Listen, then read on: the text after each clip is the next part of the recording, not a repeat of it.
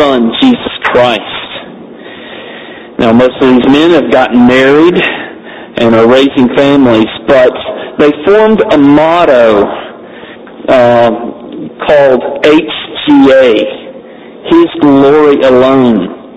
And that motto still hangs as a banner over their lives and affects their present day choices.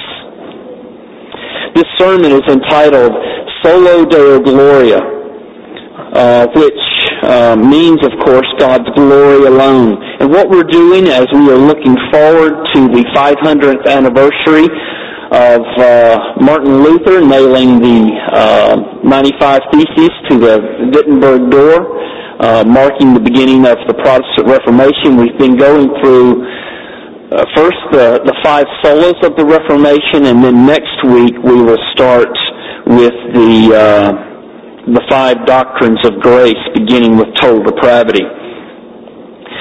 But uh, this, so this sermon is the last in that series on the five solas.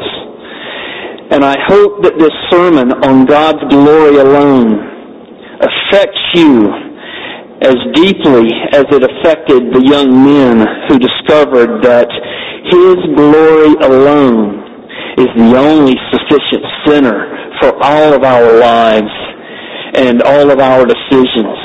That His glory alone rests at the center of history, that rests at the center of our lives, that all that God does is bringing uh, to Himself His glory. The idea of God's glory is better caught than taught. Uh, my hope is that you will not simply learn a few principles about how everything is centered on God's glory, but that it will transform and center you upon God for His glory alone.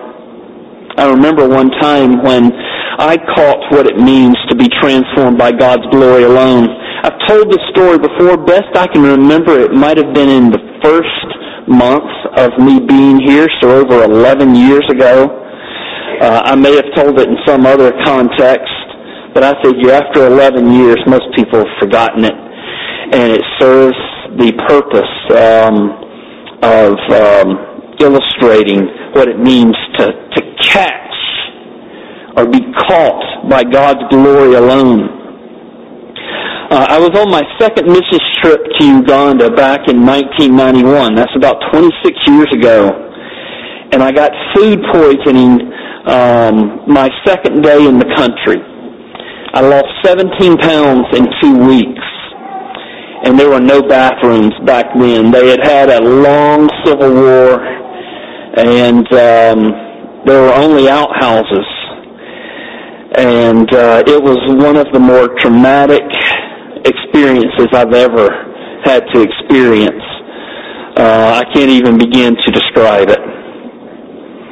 Well, my idea was I did not travel halfway around the world to stay in bed uh, when I had come to Uganda to preach the gospel.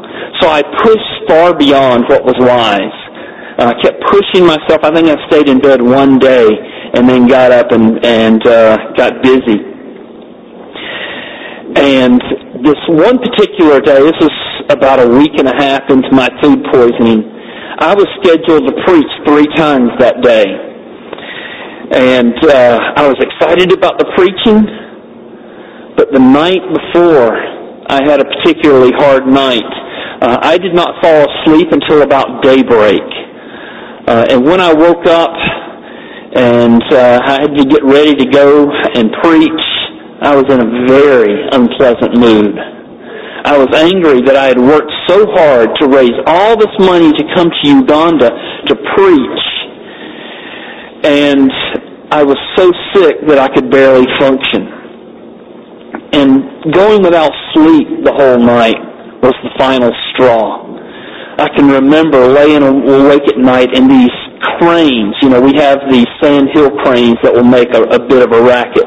Well, these Ugandan cranes were much, much louder, and they went throughout the night. There's no panes of glass in the window, and I was just struggling with my sickness. I was weak. I was um, beginning to think and getting angrier and angrier. And finally, as I'm beginning to fall asleep around five in the morning, all of a sudden the Muslim prayers started, and they put them on an amplification system. So across the whole town, you hear these uh, these Muslim chants, and I just kept getting angrier and angrier. And I knew that God was in control of my circumstances, so I was angry at God. And I told him so. Well, now, how was I supposed to go and preach about God's grace when I'm angry with God? I figured I'd better repent. Uh, after I'd uh, gotten up for the day, still too angry to repent um, because I really didn't mean it. So I, I decided, well, I've got to do something. So I picked up the Bible, just opened up randomly. I thought maybe I just just reading a little scripture will help. And uh, so I I picked up the Bible, and my attitude began to change because when I opened up the Bible, it fell open to Second Corinthians chapter one. And as I started reading, I came to verses three and four. Blessed be the God and Father of our Lord Jesus Christ, the Father of mercies and the God of all comfort, who comforts us in all our affliction. And I thought, God, I don't feel very comforted. Where are you? And um, I kept reading. I came to verse 8 in 2 Corinthians 1. It says, For we do not want you to be unaware, brothers, of the affliction we experienced in Asia, for we were so utterly burdened beyond our strength that we despaired of life itself. And so Paul's writing to the, these um, Corinthian believers saying, my suffering was so bad when I was in Asia that I despaired of life. I thought I was going to die. Paul was suffering so much that he thought there was no hope for him to go on living. God was about to kill him. And it occurred to me that my suffering was not as bad as Paul's suffering. And so that began to soften me a bit. But then I was completely broken when I read the next verse.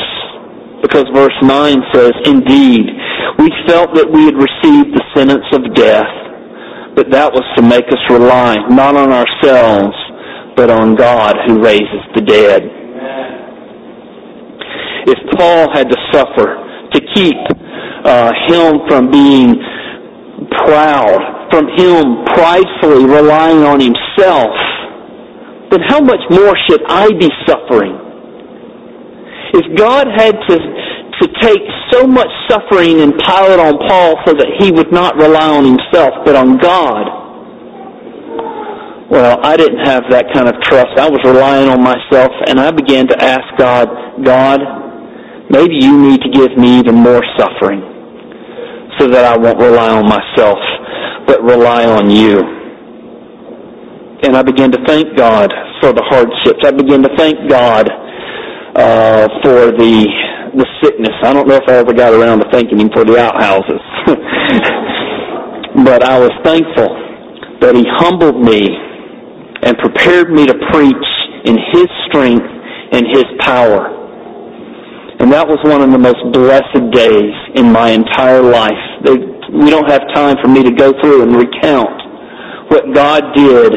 And not only the three sermons that I preached, but then the fourth sermon that uh, he gave me opportunity to preach, and then the family that I got to visit with afterwards. It was a blessed day when I didn't think I would be able to get through it, when I thought that I wouldn't even begin to start it.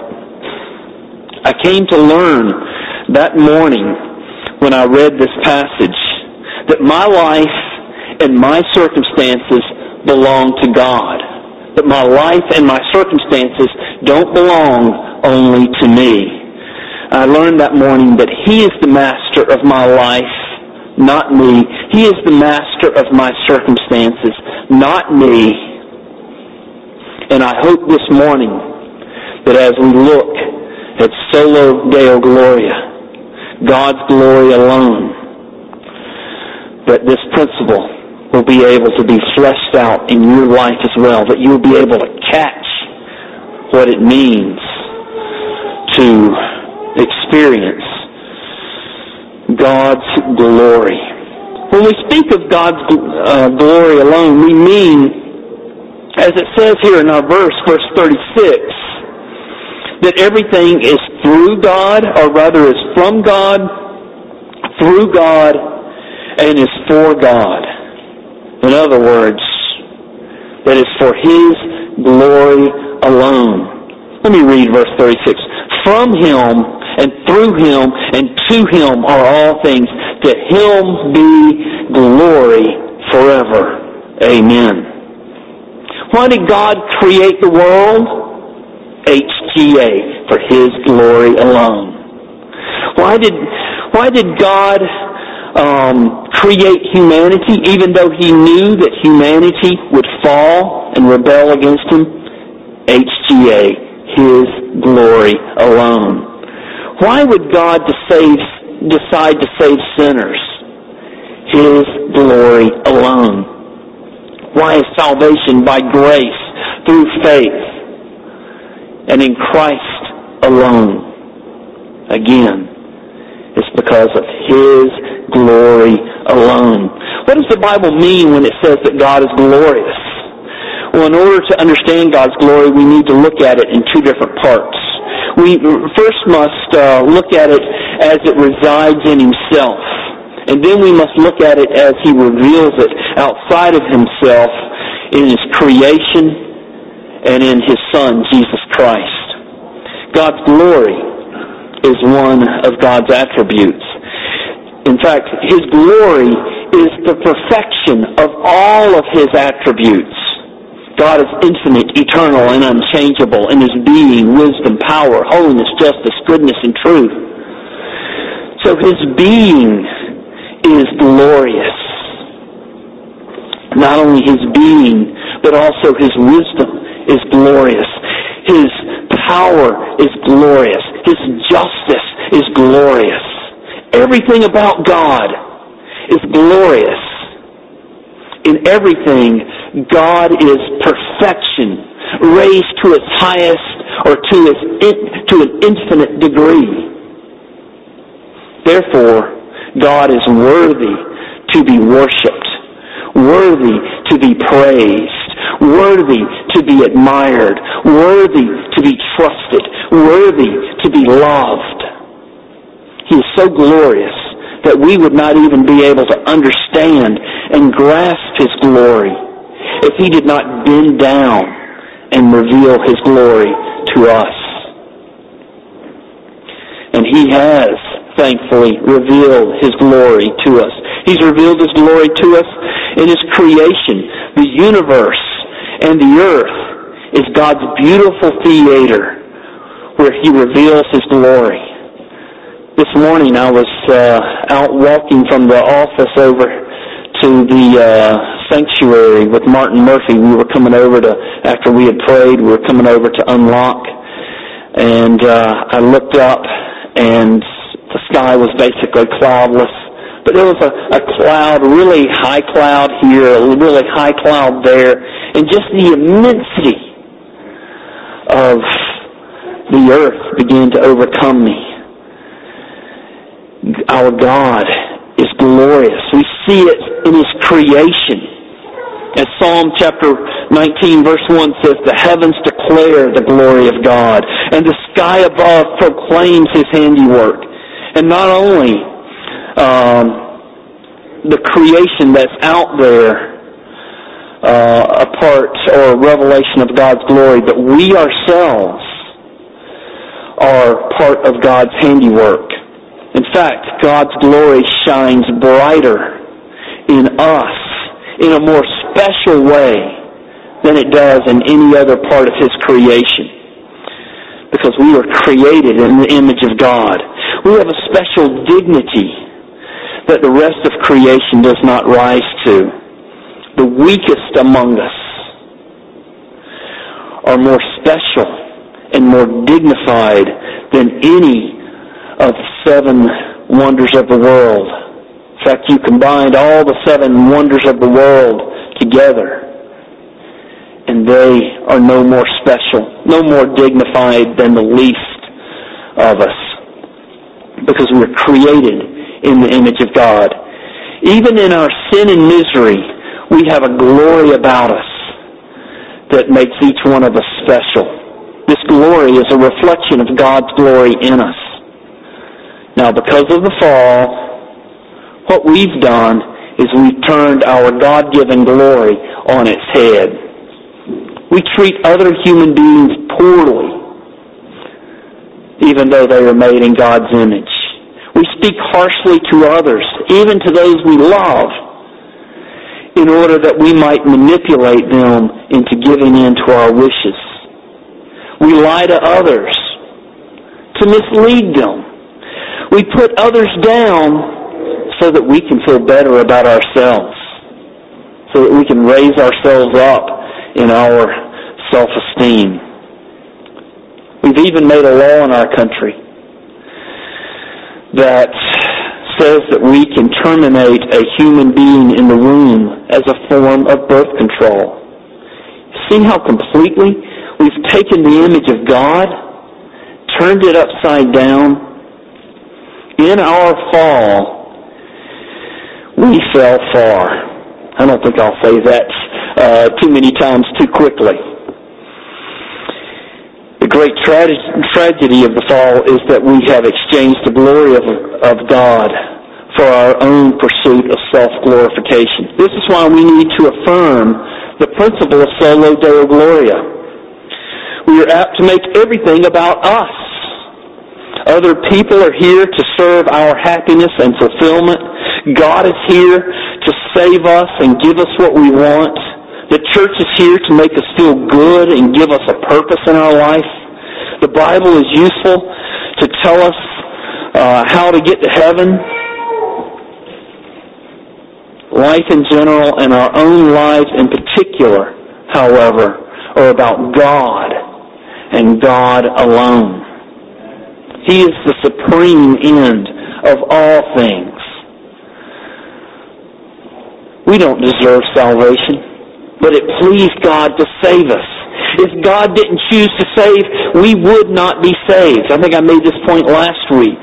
Our salvation is not just for us to get to heaven. Our salvation is the manifestation is for the manifestation of God's glory. Listen to these verses just from one chapter of the Bible.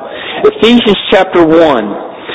The Apostle Paul writes, Praise be to the God and Father of our Lord Jesus Christ, who has blessed us in the heavenly realms with every spiritual blessing in Christ. For he chose us in him before the creation of the world to be holy and blameless in his sight. In love he predestined us for adoption to sonship through his through Jesus Christ in accordance with his pleasure and will to the praise of his glorious grace, which he has freely given us in the one he loves. See that? He did this not because we wanted it done, but rather in accordance with His pleasure and will to the praise of His glorious grace. Or continuing on in Ephesians chapter 1. In him we were also chosen, having been predestined according to the plan of him who works out everything in conformity with the purpose of his will, in order that we who are the first to put our hope in Christ might be for the praise of his glory. And then continuing on in that same chapter, and you also were included in Christ when you heard the message of truth, the gospel of your salvation. When you believed, you were marked in him with a seal, the promised Holy Spirit, who is a deposit guaranteeing our inheritance until the redemption of those who are God's possession to the praise of his glory. Did you note how many times in this in this one chapter that the Bible says that your salvation is for God's glory alone. And that's just one chapter. It's an amazing mystery why God would choose to save us. But He does save us. In fact, He brings, um, or rather, He magnifies His glory through our salvation. He takes self-centered, self-exalting people and he sends his son to die for their sins. He sends his son to that awful cross to pay for our sins. It brings him glory when our lives are changed from spiritually dead to being spiritually alive, spiritually regenerated children of God. And all this is the work of God. As I said last week, we contribute nothing to our salvation except our sins. Christ exchanged his life and his righteousness for our spiritual death and for our sins. He was our substitute. That's why he went to the cross. Take our sins, to take the penalty of our sins, to take our spiritual death, a spiritual death. And by his death on the cross, we have life. Because he has given us his life, which is eternal. He has given us his righteousness, which is perfect. He has given us his sonship so that we are now adopted as God's dearly owned children.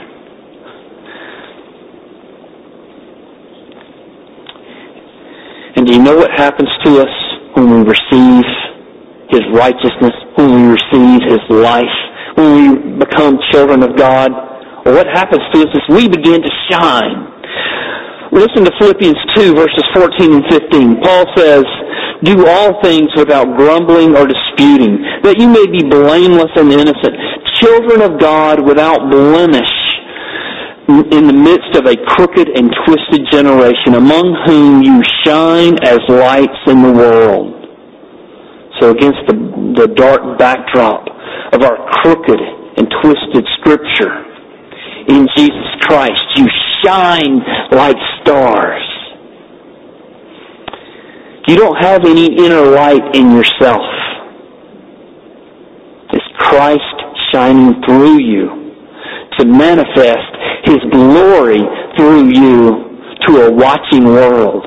What does it say in Matthew chapter 5 about uh, our good works? We don't put our good works underneath the bowl, but we do our good works that unbelievers may see our good works and give praise to God. We shine like lights against our crooked and dark culture.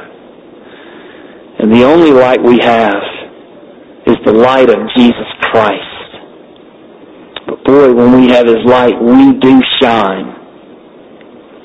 God manifests His glory in stages. The first stage that He manifests His glory is in is in this life. Whereas you were born into this world and you were without God. Now, in Christ, you live for God. Now, in Christ, you love God. Now, in Christ, you say no to worldliness in order that you may obey God. You were even willing to suffer for God that He might be glorified. And as you become more and more like Jesus Christ, you are bringing glory to God. And that makes you happy. You know, true happiness, true fulfillment comes in living for God by the grace of the Lord Jesus Christ.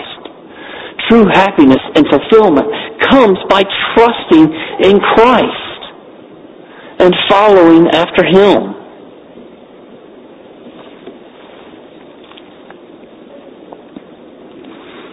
2 Corinthians chapter 3:18 says, "And we all, with unveiled face, beholding the glory of the Lord, are being transformed into the same image from one degree of glory to another.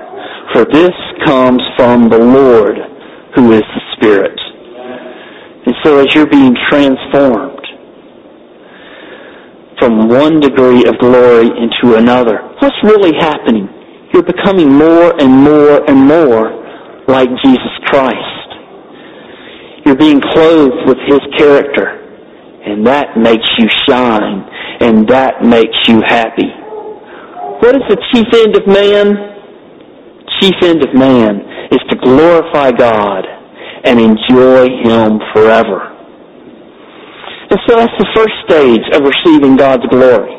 Here in this life as we become more like Jesus Christ by the power of the Spirit at work within us. The second stage of, of receiving God's, God's glory is when we die. Because when we die, we will behold God's glory as it really is. 2 Corinthians chapter 4 verses 16 through 18 says, though our outer self is wasting away, our inner self is being renewed day by day. For this light momentary affliction is preparing for us an eternal weight of glory beyond all comparison. As we look not to the things that are seen, but to the things that are unseen. For the things that are seen are transient, but the things that are unseen are eternal. And so when we die, our souls will be freed from all spiritual evils. We'll be freed even from the possibility of sinning if we are in Jesus Christ.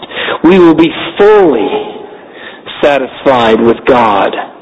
Our conscience will be filled with everlasting peace, and our affections of love and joy shall have their full content But that's not all. There's a third stage to the joy, even beyond death. At the resurrection of our bodies, our bodies will be raised from the grave. And our bodies will be made perfect, incorruptible, and glorious. No more pains, no more weaknesses, no more medicines,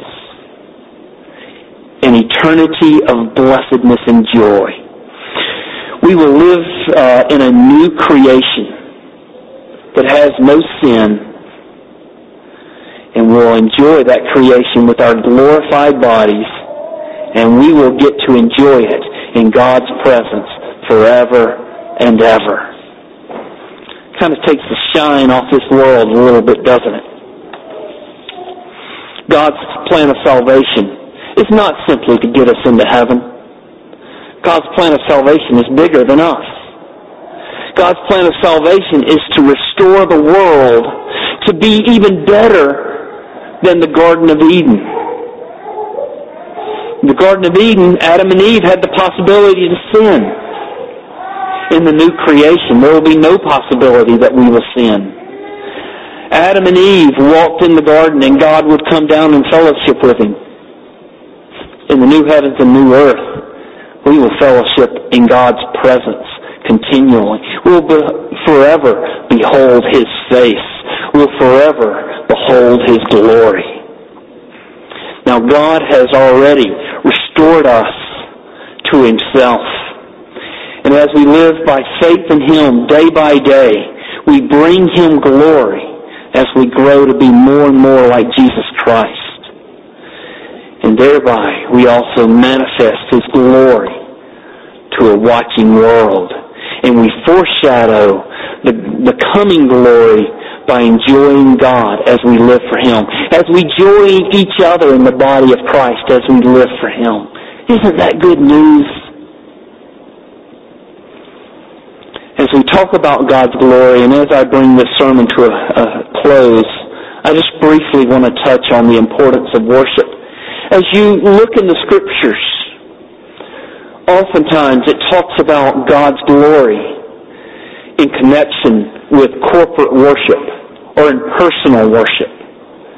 Second, uh, 1 Corinthians uh, chapter 10 says that we are to glorify God whether we are eating and drinking. So whether, you know, in, in all of our life we're to glorify God. But there's a special place for us to worship God, to bring Him glory in the corporate worship and in private worship. Here in, in corporate worship, we put the, aside the things that we normally do and we focus upon God. We want to have a God-centered worship. What do we do here? Well, basically, God calls us to worship. We respond. We hear God's word, we respond, and just uh, this little discourse between God initiating and us responding is how we move through the service.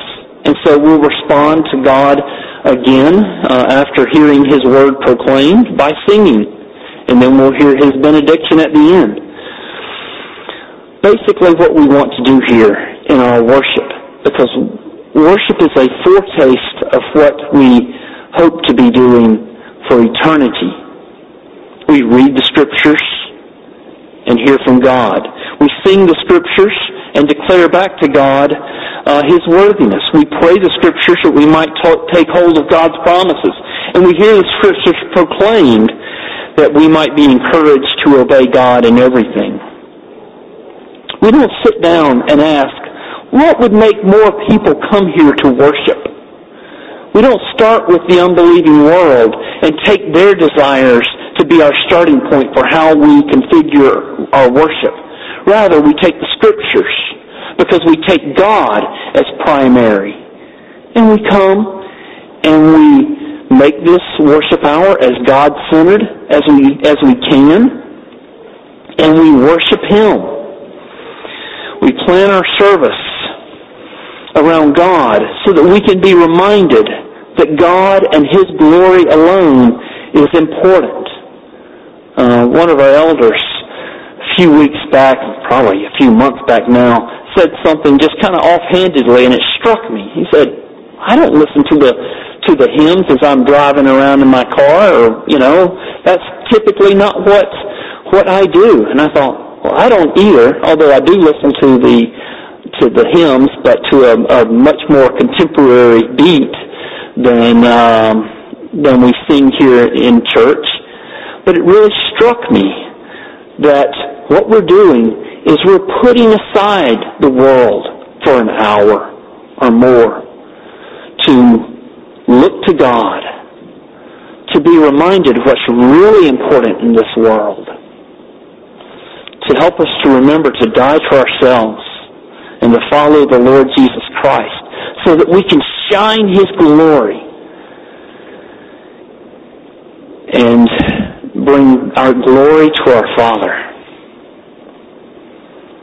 So as we talk about uh, God's glory alone, there's only, let me finish with this, there's only one way that we can get God's glory, and that is through His Son, Jesus Christ, who came from the Father full of grace and truth, who came from the Father full of glory, who prayed in his high priestly prayer that we might share in his glory. If you want any glory here in this life, humble yourself.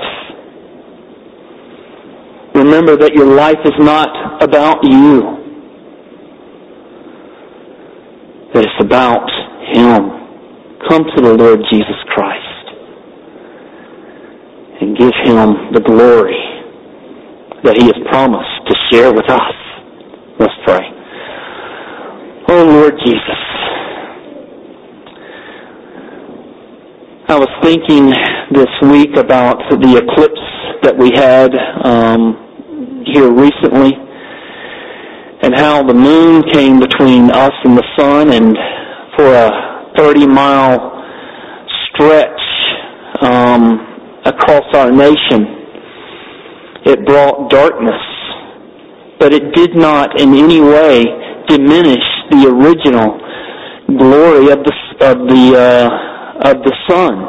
The sun remained as powerful and as uh, bright as it ever was. But when we stepped in the way, um, it brought a little darkness. But it did not affect you at all. And Lord, when we sin against you, it's like we're stepping in the way of your glory and presenting a little darkness. But we don't diminish you. We don't undercut you. We cannot. It's impossible for us to diminish your glory.